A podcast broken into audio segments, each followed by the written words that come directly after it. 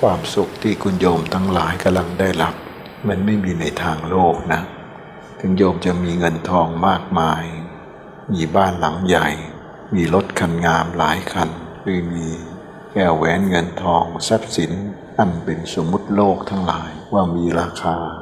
มีความน่าภูมิใจใดๆมันก็เป็นเพียงอามิตรของปรุงแต่งจิตหลอกล่อว่าสุขแต่มันเป็นสุขของปลอมจิตที่สงบเย็นและเมตตา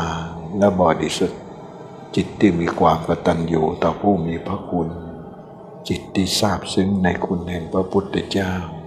คุณแห่งพระธรรมเจ้าคุณแห่งพระอริยเจ้าทั้งหลายเหตุผลหนึ่งที่เราทั้งหลายล่าช้าหรือจมอยู่ในกองทุกข์คือเราปล่อยจิต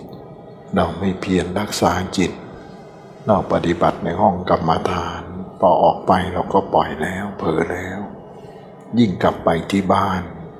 จิตเราก็ไปติดสมมุติโลกรักโลกโกรธหลงกินกามเกียรติ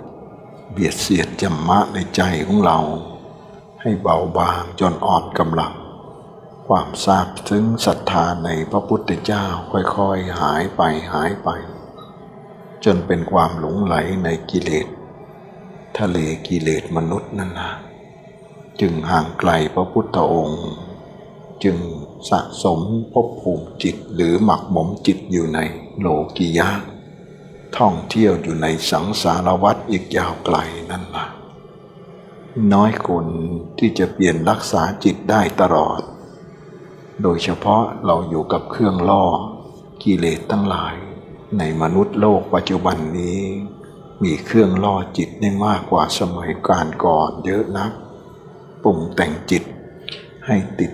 กับดักของบ่วงมารอันน่าสงสารและเวทนายิ่งนักความสุขแบบนี้มันไม่มีทางโลก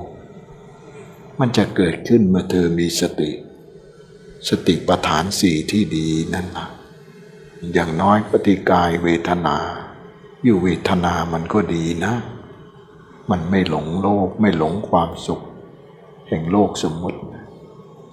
เพราะทุกข์มันสอนจิตใจเราว่าการเกิดแก่เจ็บตายล้วนเป็นทุกข์ทั้งสิ้นจึงไม่แสวงหาความสุขในรูปรสกลิ่นเสียงสัมผัสใดๆมีสติเพียรรักษาจิตซาบซึ้งพระพุทธเจ้าบ่อยๆศรัทธาไม่มีวันเสื่อมคลายบ่อยๆวันใดที่ใจไร้ศรัทธาก็ไม่อยากปฏิบัติธรรมไม่อยากทำความดีตามคำสอนของพระพุทธองค์จิตเธอกำลังตกต่ำลงไปนั่นแหละเหตุไฉนเราจึงต้องสร้างศรัทธาให้มั่นคงและสม่ำเสมอเราแต่ถ้าเธอติดในรูปรสกลิ่นเสียงสัมผัสมัวเมาในโลกิยะซี่นั่นละเธอกำลังหลงทางแม้กระทั่งการช้อปปิ้งก็ตามการกินอาหารอร่อยและติดใจติดรสก็ตามการหลงไหลเสียงไพเราะรูปสวยความสุขสบาย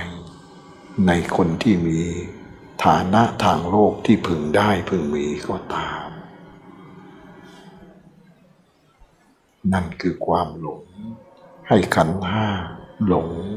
ในความสุขอันโลกสมมติว่ามันสุขแต่มันไม่ใช่สุขที่แท้จริง